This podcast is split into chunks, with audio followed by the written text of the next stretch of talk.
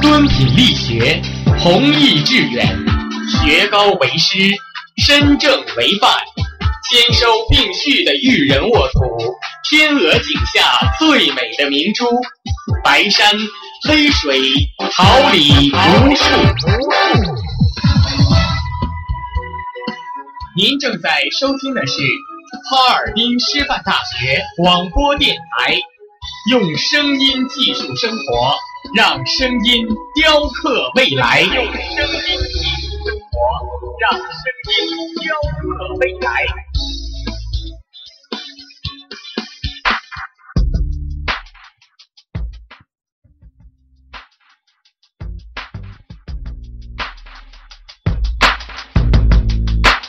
网罗最新资讯，评点最热信息。报纸我来读，新闻你来听。各位听众朋友们，大家好，欢迎准时收听调频八十七点六兆赫哈尔滨师范大学校园广播电台。这里是每周四十七点准时与您见面的现在读报，我是董浩，我是嘉欣，在此代表我们的导播赵亚楠、编辑杜宏宇、监制罗宾向大家问好。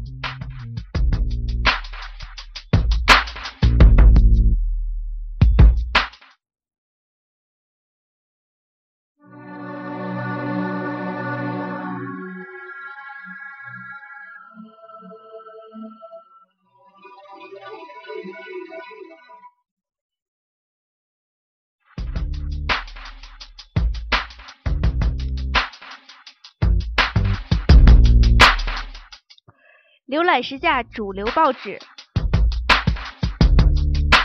掌握社会最新动态。下面进入我们的后报速读。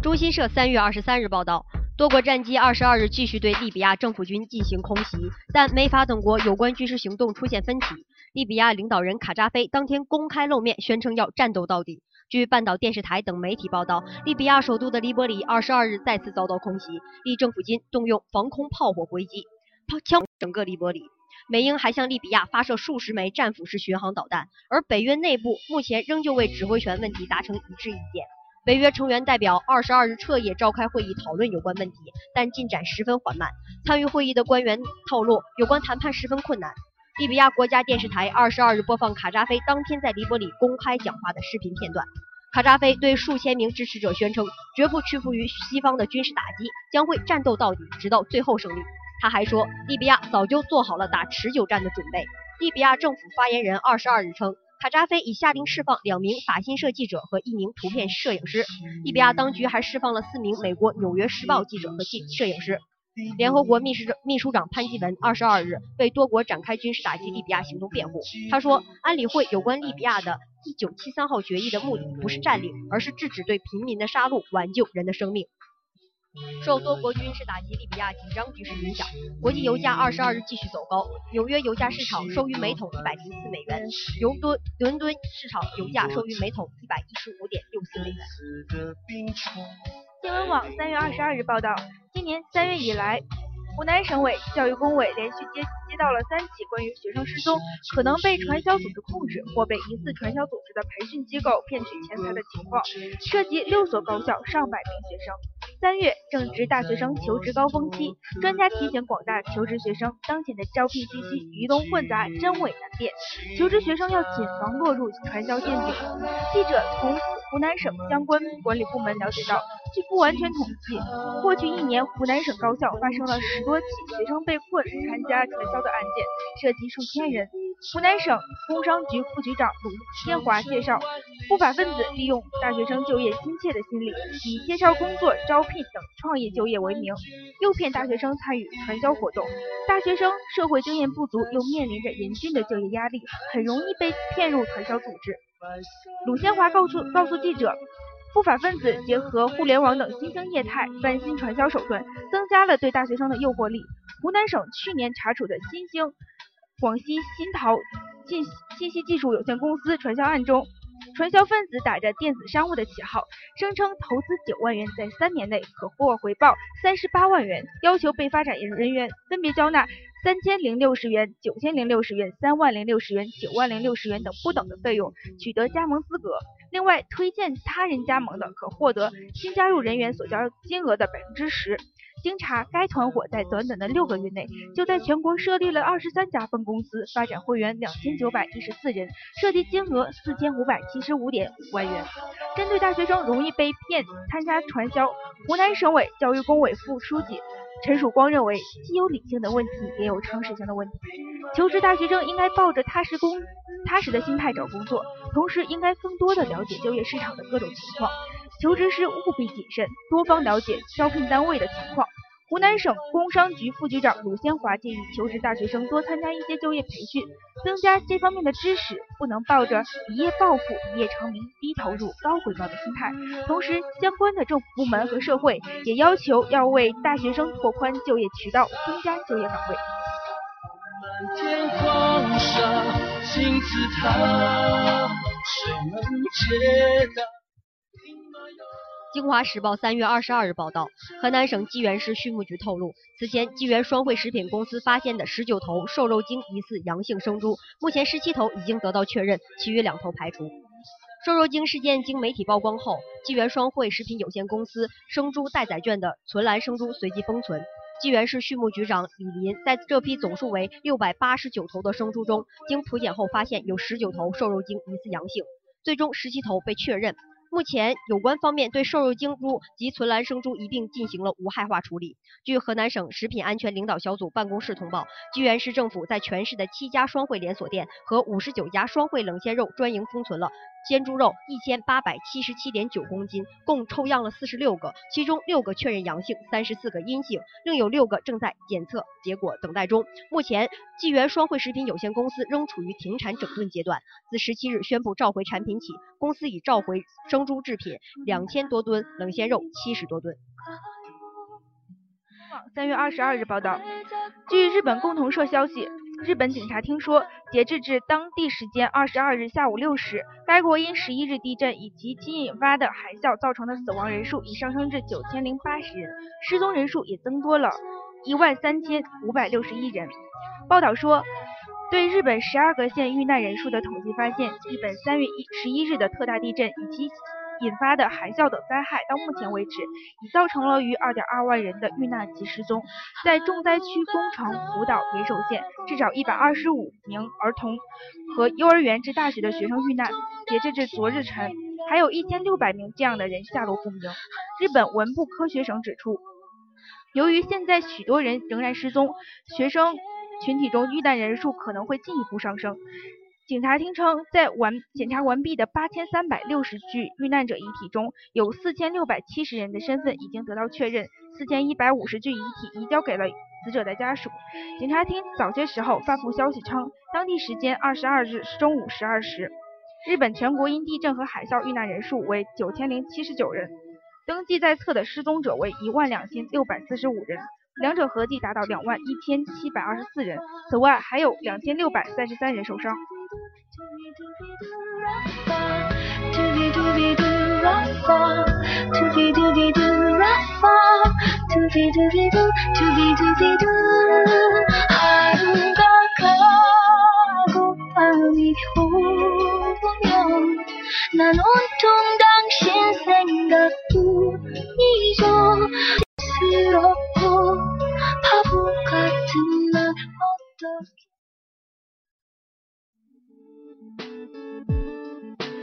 论最具价值新闻，多角度展现新闻本质。下面进入我们今天的新闻评点。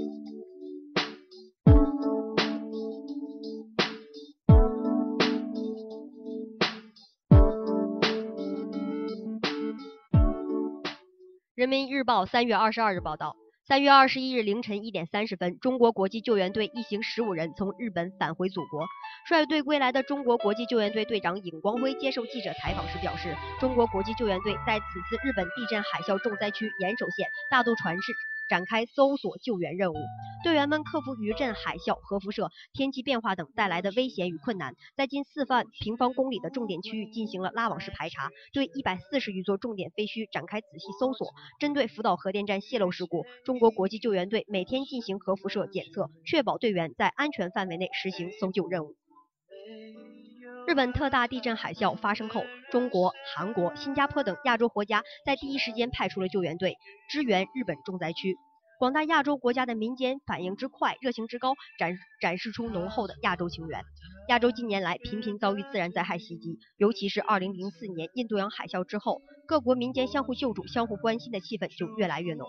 经济全球化将全世界进行了前所未有的拉近，亚洲国家之间资本、人员和商品的流动从未像现在这样紧密。但这种垃圾不仅仅是一国老百姓到另一国买购买制造的商品，一国企业到另一国企业去创创造更多的就业机会，或者是一国公民到另一国去工作，更意味着在频繁的经贸往来中，人们的感情也会被拉近。各国民间援助的不断扩大，普通老百姓会更主动地为一国受灾群众慷慨捐助。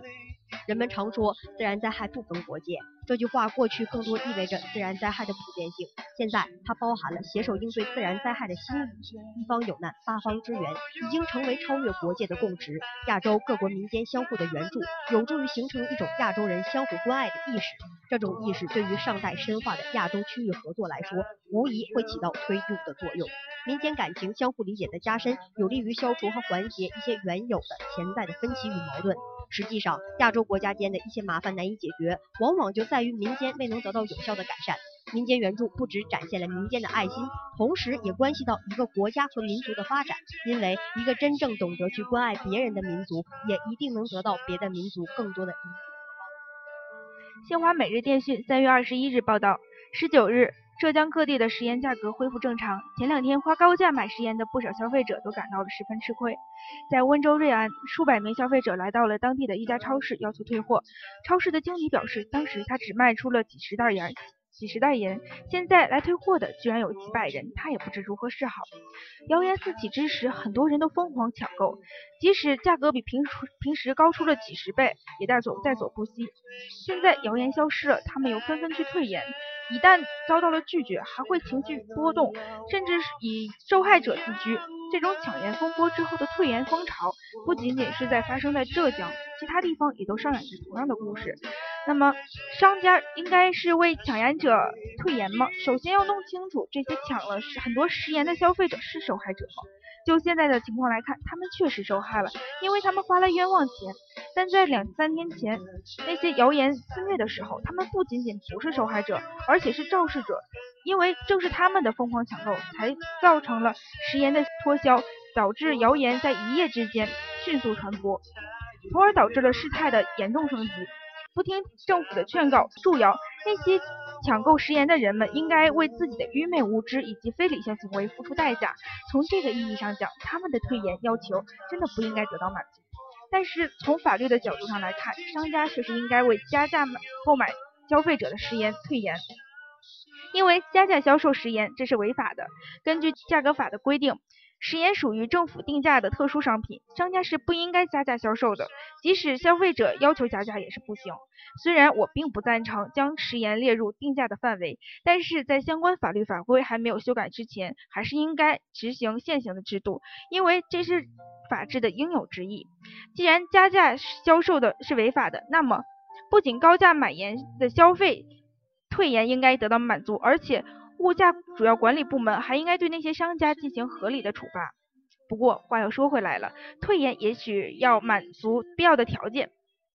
为了预防投毒等食品安全事故的发生，国家规定食品一般是不予退还的。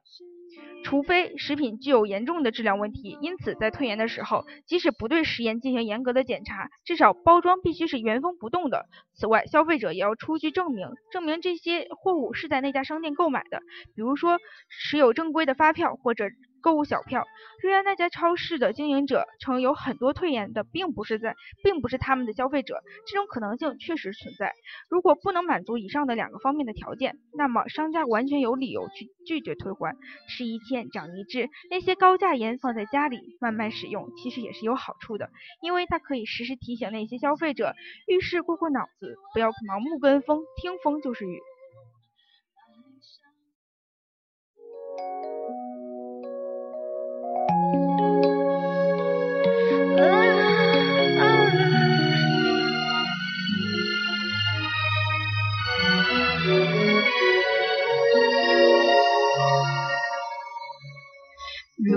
是那镜子不像你，不藏秘密，我还不肯相信没有你，我的笑更美丽。那天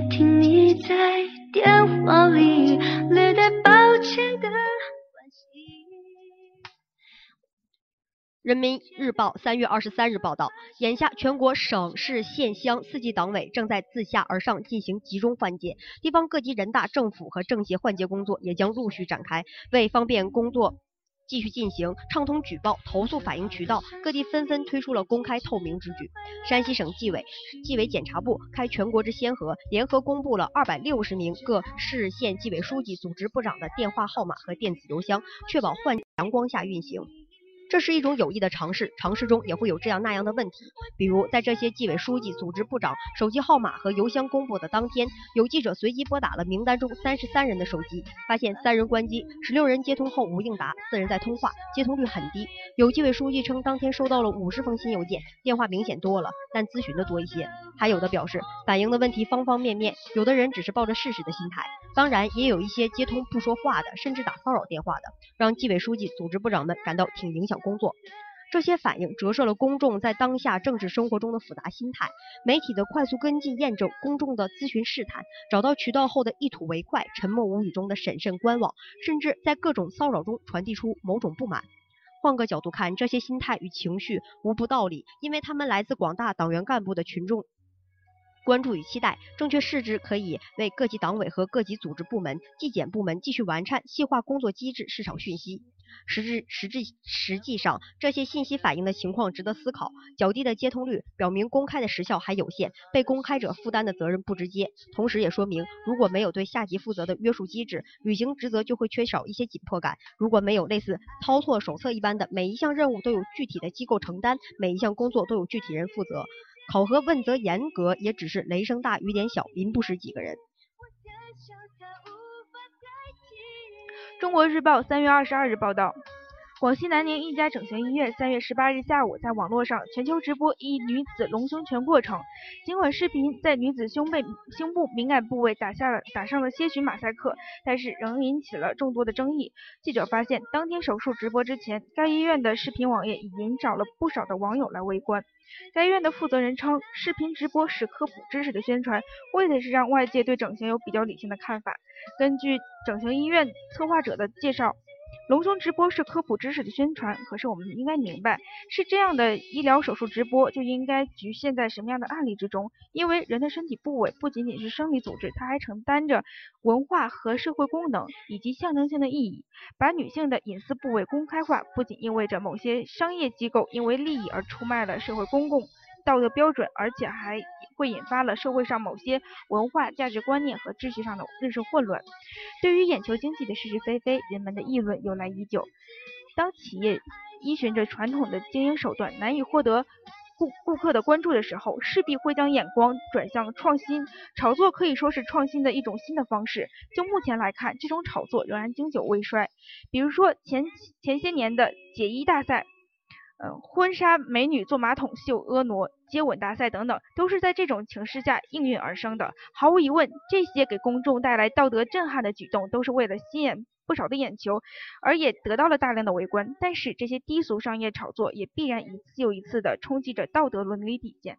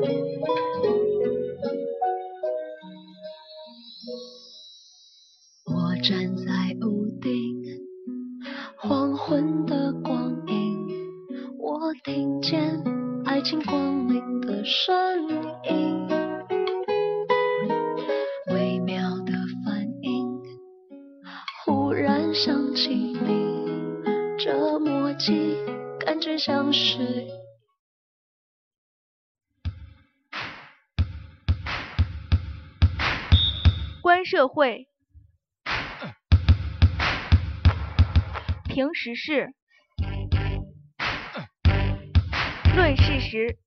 下面进入我们今天的本周关注。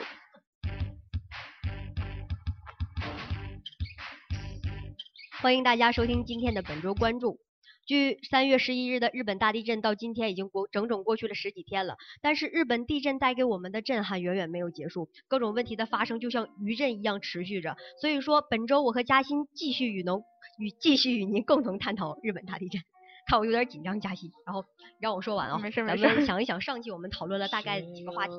呃，仔细的说来，其实大概只有两个吧。一个就是在地震发生之后，我们的网友在网上进行了热烈的讨论，有人表示同情，有的人呢则是幸灾乐祸。呃，然后我们就说，我们到底应该以什么样的态度来对待这个问题？呃，讨论的第二个问题呢，就是，呃，在地震结束之后，日本人表现出的那种。非常令人惊人的，非常令人惊人的那种高的民族素质，是不是值得我们学习？呃，大概就是这两点吧。嗯，是，嗯，这个地震引发了不少的咱们地整个世界的一个波动。嗯，在这一周里面，我们所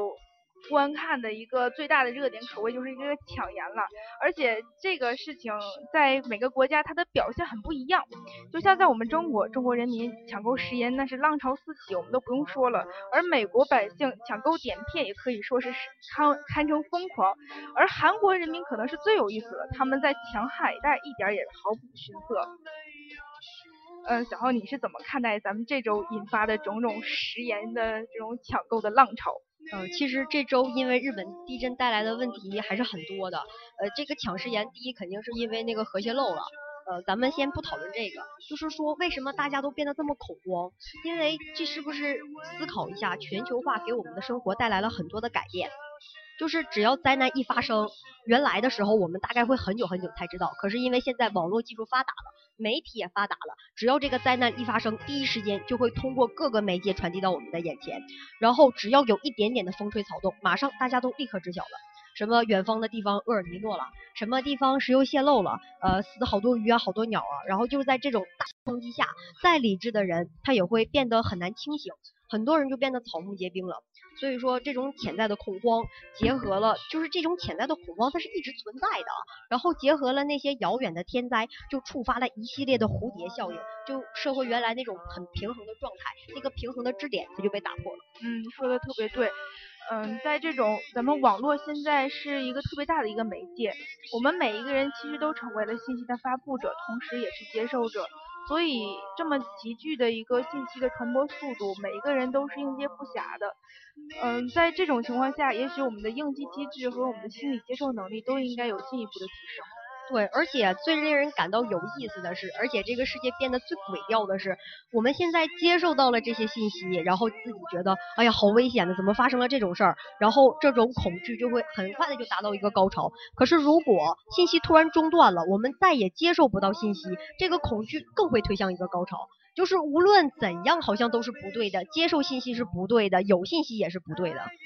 嗯，你说的这个我我必须承认，它是一个非常普遍的现实，嗯，但是你这么说着是有点站着说话不腰疼。那你说咱们作为呃一个生活在这种日常生活中的人，咱们能怎么能才能让自己更平静下来？你说你平时日子过得好好的，谁会想明天是世界末日了，你今天怎么着怎么着了呀？对，这个肯定是大家不会这么想。所以说，当恐惧发生之后，所有积攒的深层问题它就并发出来了。它再理智的社会，它也会出现问题。就像前一阵子美国它发生了飓风，然后按理来讲，美国是最民主、最有控制力的政府吧？但是美美国政府在当地控制力非常不够，然后发生了大量的抢劫事件。政府稍有不完善，就会有人借机呃发泄，然后发泄对政府的不满、对社会结构的不满。所以说，怎么说呢？我是这么想的，呃，这个天灾谁都经历过。从古至今都有，但是怎么样在全球化的现在，在全球化的工具用应用到的现在，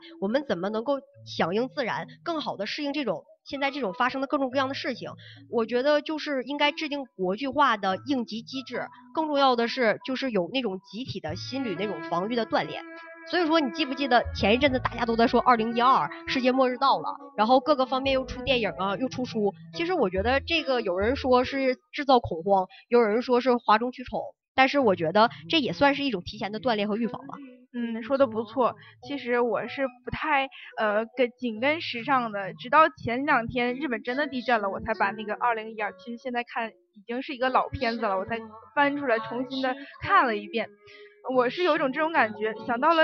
呃，智慧的玛雅人的预言，在毁灭性的灾难来临的时候，人类会感到的是一种寸步难行的恐惧。很多人看过了以后啊，说日本东北的地震就像是二零一二的一个局部的现实般，而二零一二让更多的从未亲历过地震的人感到了一种切身的恐惧。所有的现代文文明都毁于一旦了，应了那句佛语。繁华不过是一具细沙，而现在这这部影影片里面，你会看到一种光，那是什么呢？你就想里面那个已经虚构出来的美国总统，他在大家都纷纷逃至诺亚方舟的时候，他冷静下来了，他在教堂里面开始忏悔，他开始在电视面前重新出现，出现在人们。恐慌的面面面前，然后诉说着自己怎么样去和人民在一起，怎么样跟公众一起面对这个灾难啊！还有我们不会忘记那个影片里面那对那对夫妇，其实他们都已经呃已经分离很多年了，但是在那个时候他们重新来到了一起，为了他们的孩子，为了彼此彼此曾经的爱，他们发挥出了各种生命的潜能，已经不仅仅是逃逃亡那么恐慌了，他们是那种出于爱的那种。呃，心灵的迸发，这种精神让人觉得它似乎比现代文明更具有力量。对，的确是这样。好像大多数我们生活着的时候，觉得高度的文明、高度的机械化才让我们生活变得更美好。但是实际上，这让人的心灵往往变得不敏感了。所以，我们有时候在灾难面前，反而会回归那种很原始、很质朴的状态。呃，我觉得好像，呃，我们应该仔细回想一下自己的生活，真的是不是被高科技所控制？也许我们将一个镜头插入现代人的生活中，我们会发现他的生活是由啊手机、电脑、电话、呃电梯、呃一系列的现代化的文文明的这种工具围绕着的。到最后，也许一场灾难来临的时候，所有的东西全都停滞了，他的生活自然呃好像就像跟着这场灾难一样，一样都停在那儿了，都不能动了。其实觉得这是一种很讽刺的事，很讽刺的事情。嗯，我想不光是个人吧，整个城市也会变成这种很尴尬的局面。就是在日本东京，这次地震没有直接波及到它，但是因为东京是个什么样的城市啊？有三千万人口，有着极其发达的那种交通网络，所以说一旦灾难发生了之后，各种各样的生活节奏全部都被停滞下来了，交通不能进行，电力中断了，企业不能正常工作，然后人们也不能上班，不能上学。呃，特别是物资流通更是很重要。没有交通的交通很流畅的时候，然后我们感觉不到。等到交通一旦中断了，我们就发现连最简单的食品供给都不可以了。我们似乎比原始人还不如。所以说，其实细想一想，呃，高度文明的现代化是对的吗？还有一个问题就是，我们前面刚才一直想提的一个问题就是后现代灾难。嘉欣也看到了这个部分，对不对？对你记不记得你当时想说那个大阪地震的那个问题？嗯，确实，那年它是也是七点三级的地震，死了很多人，但是那些死亡人里面百分之八十，他们都都是被坍塌的房屋砸砸砸死的，而不是像现在这样。燃或者是油罐爆炸这样的火灾运行的。其实小浩，你有没有觉得咱们俩聊了这么多，有一点像学生腔一样大谈特谈？其实我们知道的太少，里面实质性的东西是怎么样运转的，我们也知道太少。作为学生的我们，我们看到的更多的只是一些表面的现象。所以我想，在以后的生活之中，我们应该有更多的深刻的思考，去了解更多的知识，以让我们的思想，让我们的思考能更加的深一些。悲伤要怎么平静纯白？我的脸上始终夹带一抹浅浅的。以上是今日现在读报的所有内容，感谢您的收听与关注，我是董浩。导播、监制以及辛勤工作的办公室和网络部，我们下周同一时间再见。下来汹涌潮水